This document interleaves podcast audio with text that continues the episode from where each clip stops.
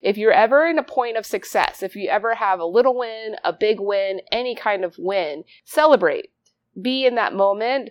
But most importantly, never forget to do this. Look back on everything that you did to reach that success and figure out what was the one thing that you did that if you didn't do, the success wouldn't happen.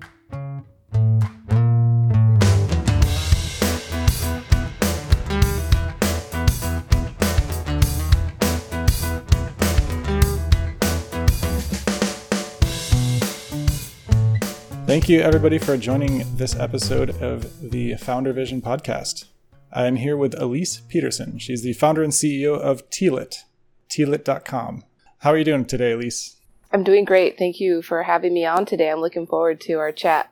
Yeah, me too. So tell me a little bit about what you guys are doing over there. Um, yeah, so I am the founder of Tealet. We started in 2012. We are a B2B marketplace that facilitates trade between independent tea growers and tea business buyers. So think Alibaba in sense of business model. Uh, we we are doing wholesale bulk importing and exporting uh, for the supply chain of the Camellia sinensis crop. So Camellia sinensis is one plant that all teas come from, and we're talking about artisanal teas uh, these tend to be handmade teas, uh, have uh, an artisanal value in the market, not just in the Chinese market, but uh, most excitingly, the U.S. market has really grown. Um, and you may have seen it yourself in the past decade, even at your local coffee shops or seeing tea houses open in your local community mm-hmm. of doing this you know, kind of like artful service of tea. It's called gung fu cha. It's the same words as kung fu same same meaning. Mm. Uh, it translates to do with great skill, but it's a really great word because it's more than just the skill that you get from experience. There's no certification. There's no ceremony. Um, in fact, if you ever hear someone say that they are a tea master of Gung Fu Cha or they are practicing a tea ceremony, uh, more than likely, unless they've dedicated their entire life to it, it is cultural appropriation and it is problematic. And, you know, part of the work that we're doing at Tealet is decolonizing a lot of these these systems that uh, you know our idea that we have around a lot of products not just tea uh, but tea is a great product because it's almost like the first one. It's like the very first one. 5000 years of human history of having a relationship with this camellia sinensis plant.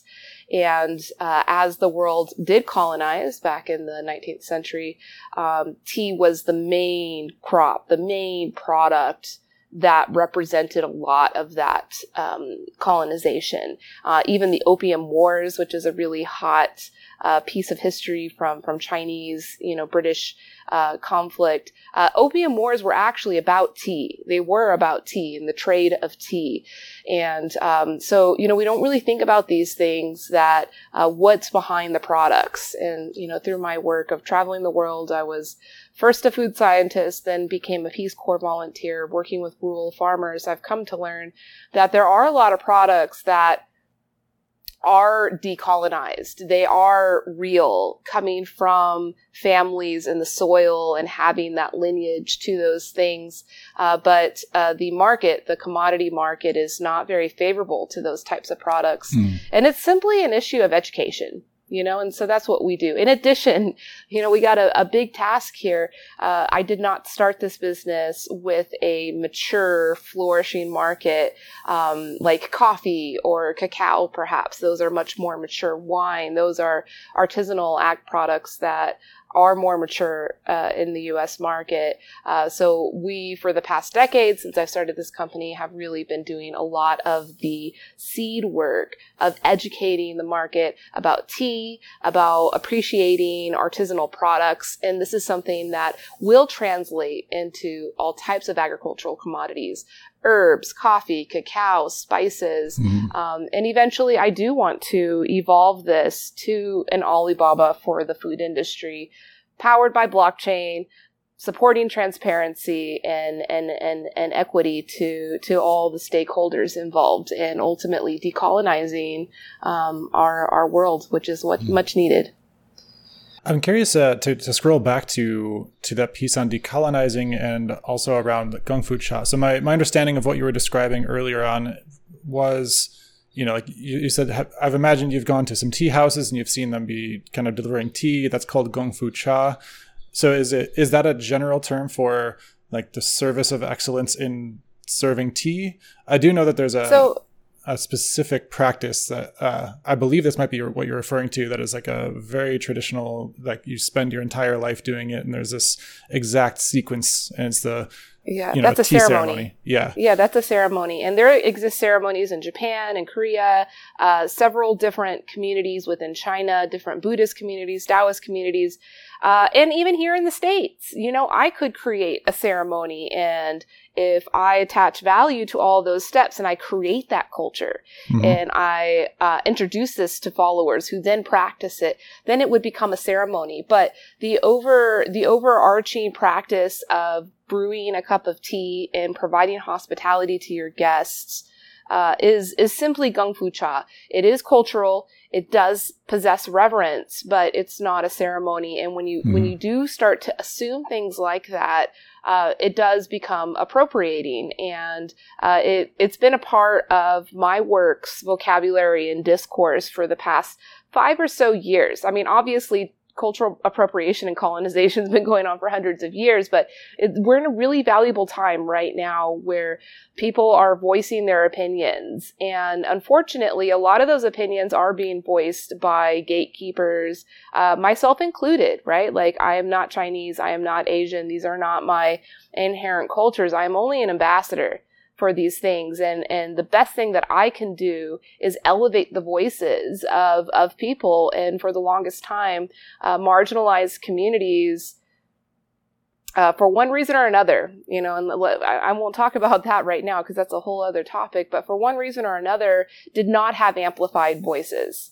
Um, and and now's the time with technology, with things like TikTok. I think TikTok is a really incredible platform that is elevating a lot of these voices, indigenous voices, uh, voices from all over the world, bringing this viewpoint in of no, I did not consent to you stealing my culture and calling it something else. And then the worst part, financially benefiting off of it. And so I work in commerce you know, my customers are farmers and then there are like business owners and these business owners ultimately are those gatekeepers and they have all types of cultural backgrounds themselves that are valid and beautiful, uh, but they're different than the, the, these products that we're introducing. So we as ambassadors of these products, as ambassadors of these cultures, really have to be careful in how we educate um, and the new term now, I have a, um, a colleague, a peer in London. She is from China. She's from Guizhou, uh, which has a rich history of tea growing and of colonization of their tea. Um, she has coined the term facilitator. You know, instead of uh, seeing the relationship of education and of evolution and of cultural growth between teacher and students, you know, which which often is a one-sided relationship where the information comes from the teacher and the student just absorbs it and that that cycle continues, uh, changing that entire narrative to facilitating.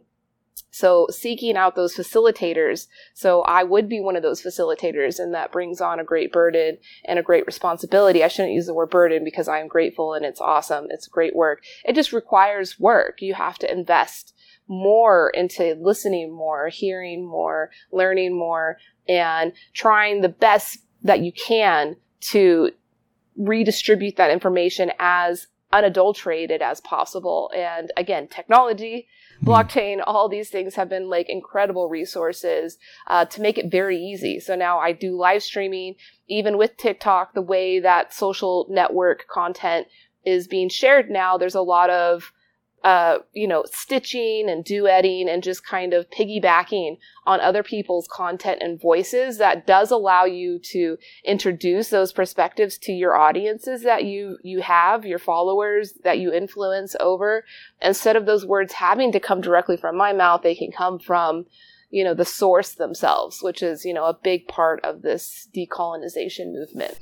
Okay. So I'm still curious something here. So you were saying early on that when, you know, people have noticed, re- probably noticed recently that they can go to a place and they can have tea as a service. Um, and I was going to say that, that I've really been appreciating the fact that I can go to go to something that's like a coffee shop, but where I'm drinking non-caffeinated beverages and with an, an atmosphere that's not having really loud, you know, steamers uh-huh. every 30 seconds and, you know, laptops, just having, having sort of a, a, a different kind of I don't want to use the word culture in the terms of like a kind of national culture or uh, like human culture, but more just like the the kind of energy in a space. Um, and so I'm I'm curious somewhere somewhere from the source between the source of where tea and its traditions came from, and reaching you know the, the tea center in San Francisco and the Haight. Somewhere there's a detachment. Is that what you're yep. referring to as cultural appropriation? Yes, there's a detachment, and consumerism, commodification has really played a big role in widening that disconnection. Okay, and what's the what's the problem with that disconnection? Was the problem. Uh, information gets swept under the rug. Oppression gets swept under the rug. Um, okay. You know, so some information I could share with you, just just, just a, a stat that could just kind of give you a glaring idea of this uh, in the state of Assam in India, which is the largest tea producing area of India, perhaps of the world, a very concentrated place with a lot of tea growing.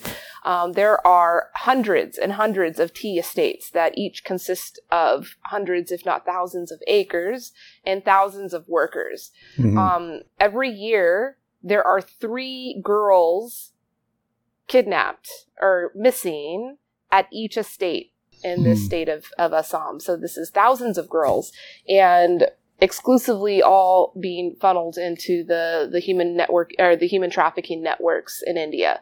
Um, and so, you know, like that is a hot topic that mm-hmm. people care about. They want to know about, they want to know what's going on. It's like, there are thousands of, of women, of young girls that are funneled into that system mostly because of the poor living conditions, uh, right. the you know the poor opportunities that these young girls experience living and working on these tea estates. You so know, the thing that you're pointing up, to there, yeah. So good. the thing that you're pointing to there then is the um, the economic model.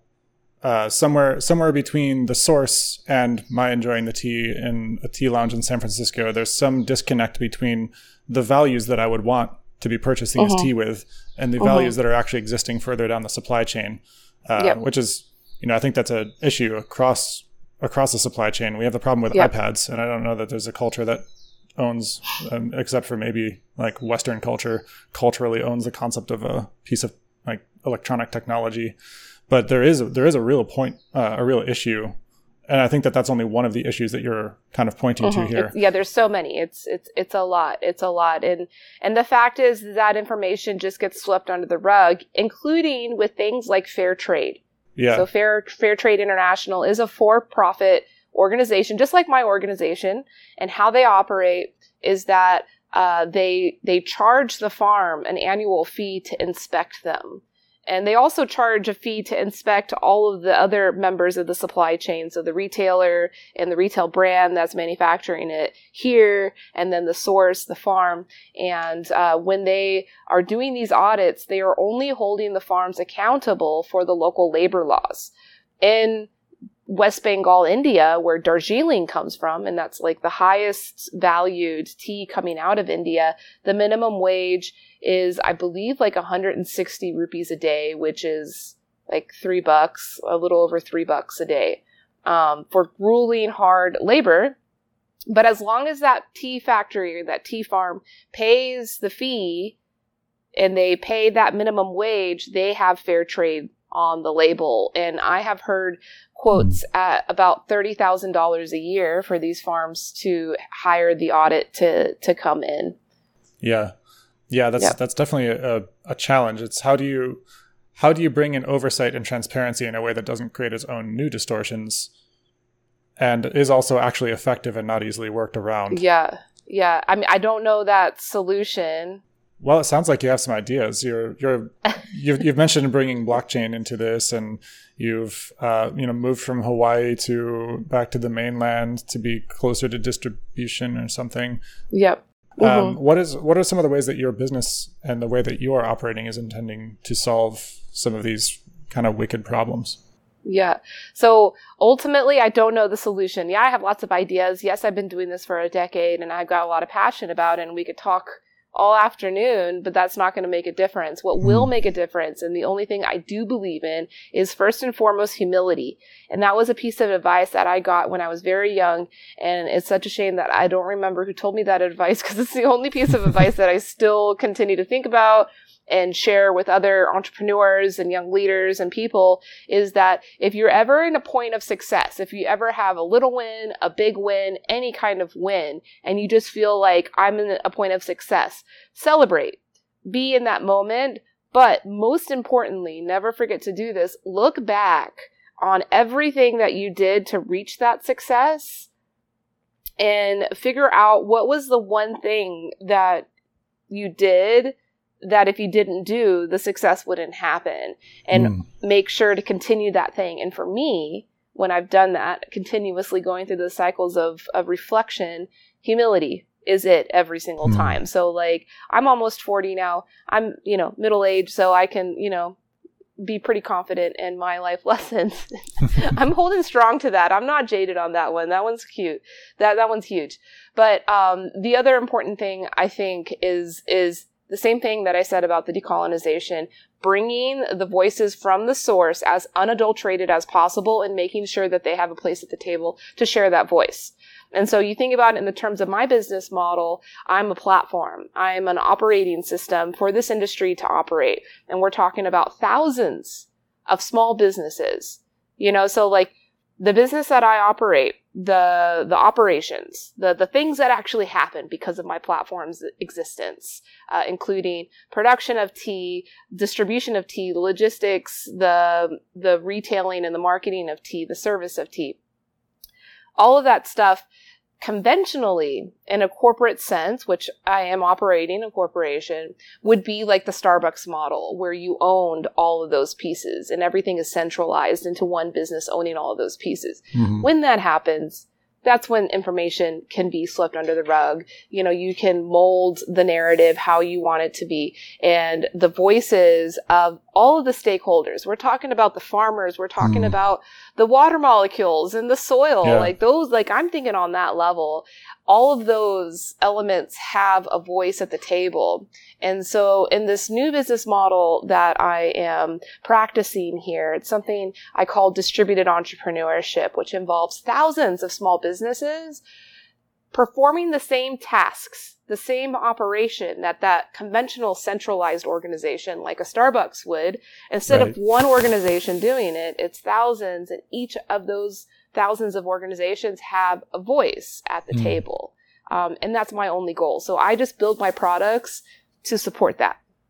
That's interesting. So I, I I agree with you that ultimately when you have when you have a distributed system where more of the voices are included, you end up having the possibility for a more inclusive and a more integrated information processing system so that you know people are able to access the best tea and know for real that it is the best tea and know for real that it was ethically produced and that it was you know there was no extortion involved and there's nothing being hidden from them.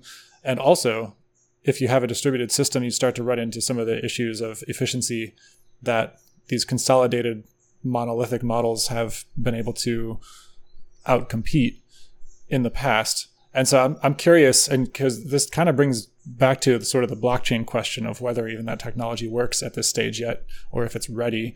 But the concept is still just really exciting to me that you could create a system that includes all of the voices and the data can be uncorrupted all the way through to a buyer even though it went through a single party at some point who could have cleaned it for their advantage mm-hmm. so I'm curious what your how how you are approaching that balance between the efficiency of a system and including the voices and having the opportunity for dissonance and inefficiency from that.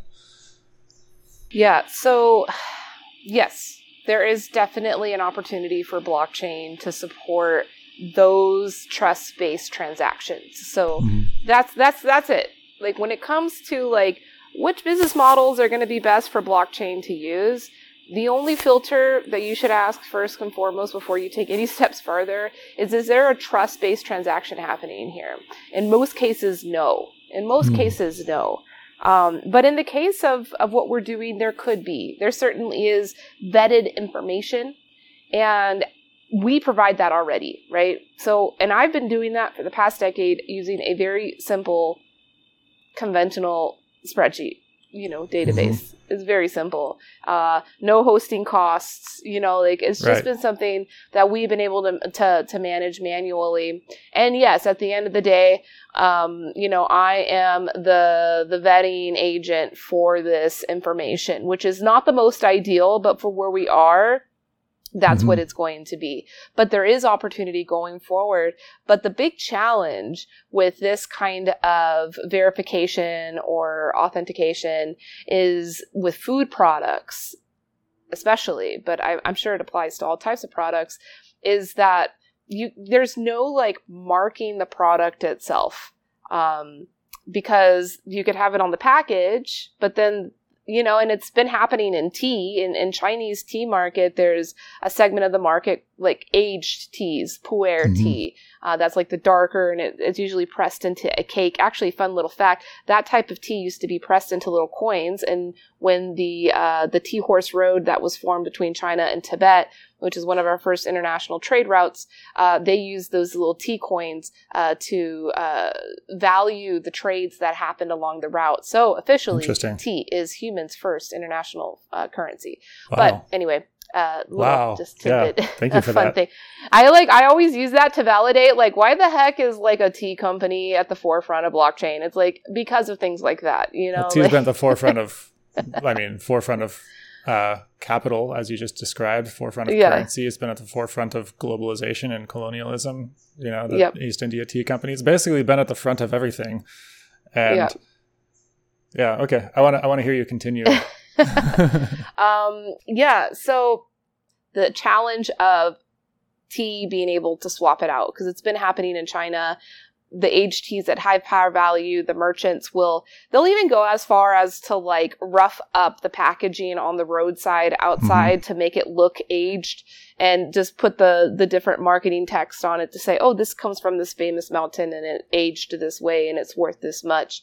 Um, a lot of that is lies. Like it is just like infiltrated with uh, corruption and with counterfeit products. The same thing can happen with blockchain. They say, okay, well, we'll just put a QR code on the packaging of the cake. It's like, well, duh, the same thing can happen. Right. Um, uh, but there is some, uh, so my background, I'm actually a food scientist. So this is actually one of those little areas Ooh, where I get to like merge my food science background with, uh, with blockchain.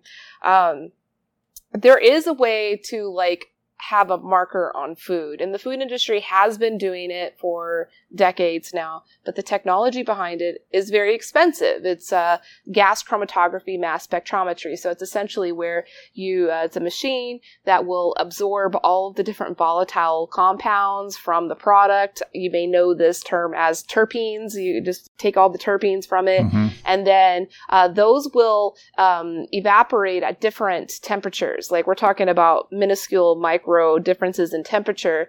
And when those compounds are extracted, then they are shot with a um, uh, with an electron, and it creates a unique distribution when it gets shot right. like it creates. This, the spectrum of colors and you can yeah. analyze yeah. and compare those spectrums of colors to a library of known yeah okay so you know what i'm talking about that's not yeah. easy technology it's not cheap easy technology but when that technology does get cheap cheap and easy which is going to be the future um, then yeah we could easily just send the sample through and that reading could be the authentication that we use to like validate okay mm-hmm this is coming from this part of the ledger we can validate that this product is this. Like right now, it's on average three to four hundred dollars a sample to be doing assays like that. So if yeah. you're, you know, just a consumer shopping at the grocery store, like you're not going to have that kind of power uh, to authenticate your products like that. But we will get to that point. And well, I've heard I've heard of a more recently produced technology that allows somebody to basically mark mark a, a food product with something that ends up being a unique kind of token. A yep. unique uh, token is sort of the wrong word because that, that word is too adjacent to the blockchain space. But like, it is a there's a unique signature that is easily readable and I don't know what the cost of it is, but I know the cost is going to be a lot less than having to run something through a mass spec and make sure that it's yeah. coming from the same source. And then also have yeah. to figure out how to reduce noise and how is it slightly different from one part of the, you know, the garden to another.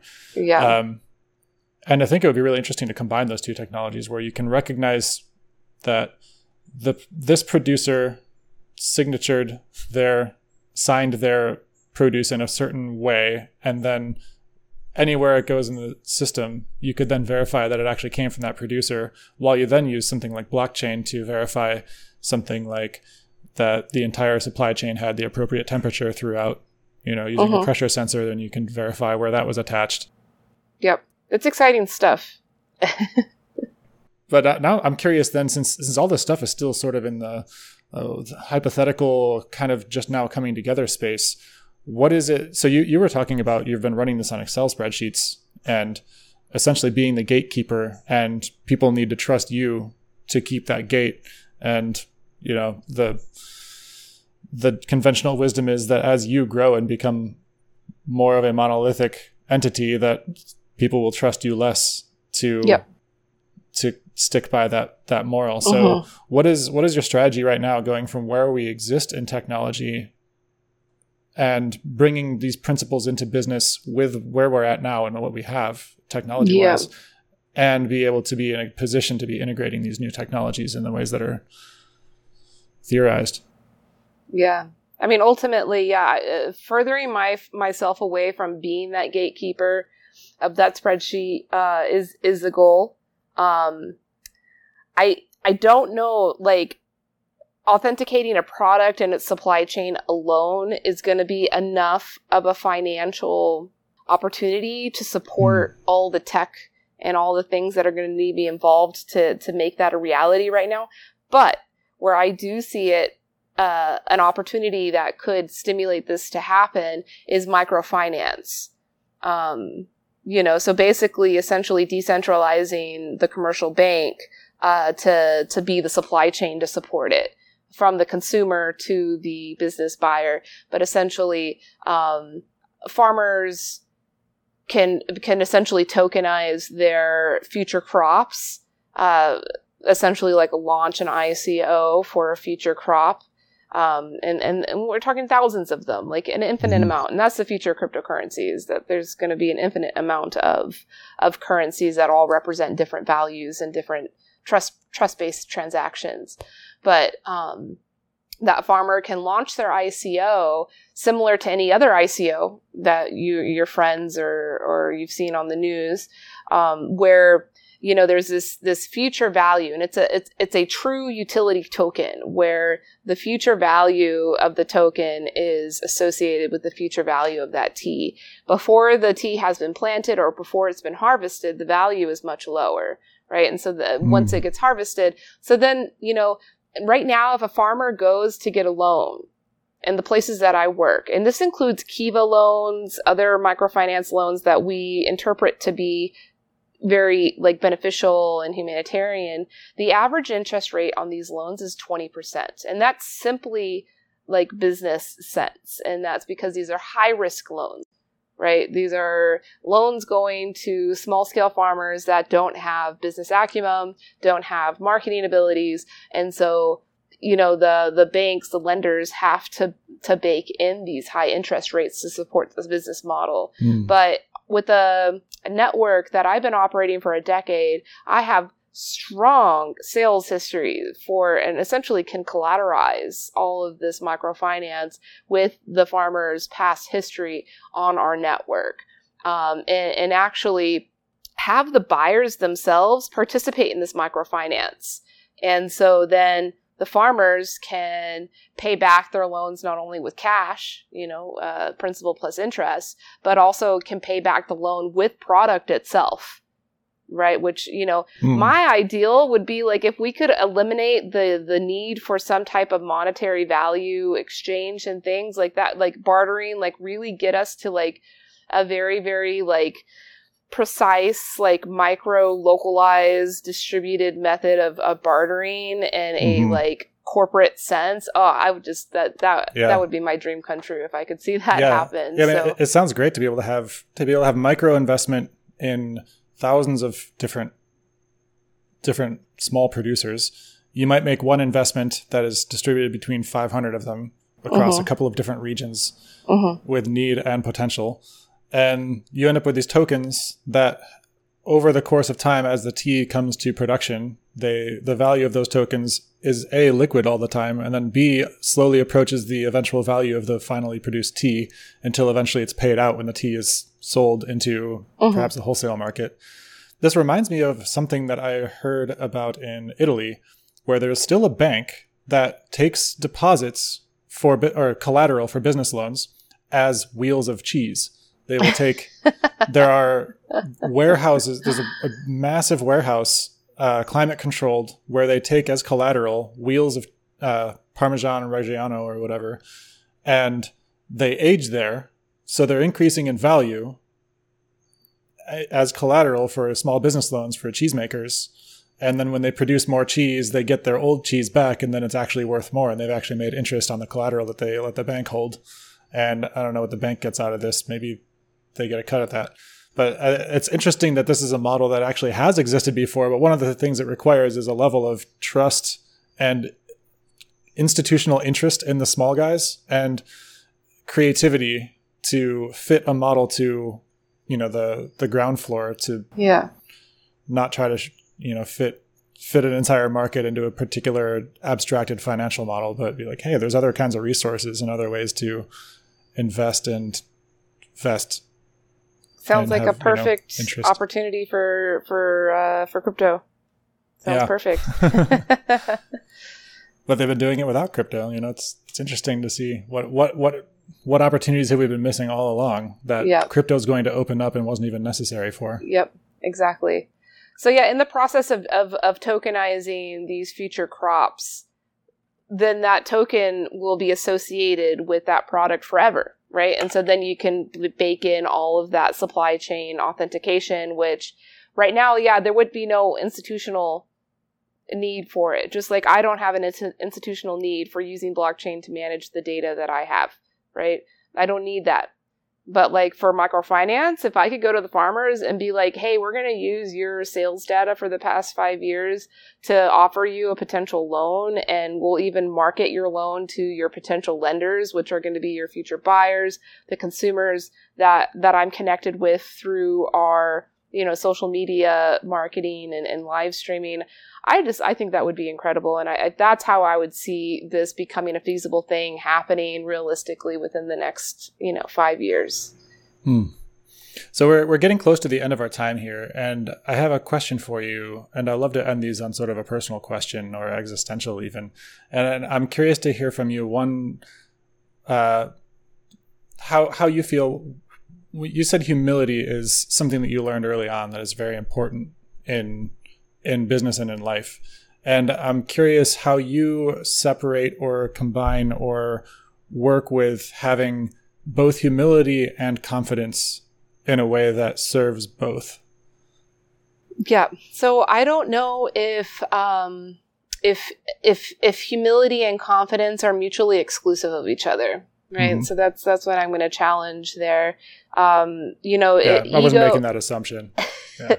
um, so I don't think that they have to be separate of each other. I think that they Beautiful. they can work at the same time. Um, but you know, once arrogance comes in, so arrogance is like unwarranted confidence, mm. um, ego, compensated lack of confidence yeah, yeah, yeah, that then those things can't can't exist, right? And and that's yeah. a lot of discourse that happens on my channel and among my network of of buyers specifically is about ego. you know, because we Mhm. have ego. Even if you are humble, you have ego.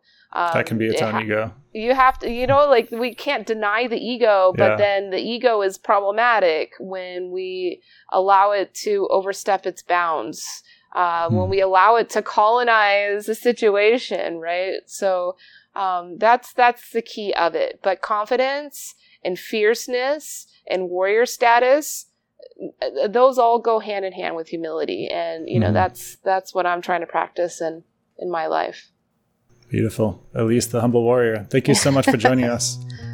This is thank really you fun. thank you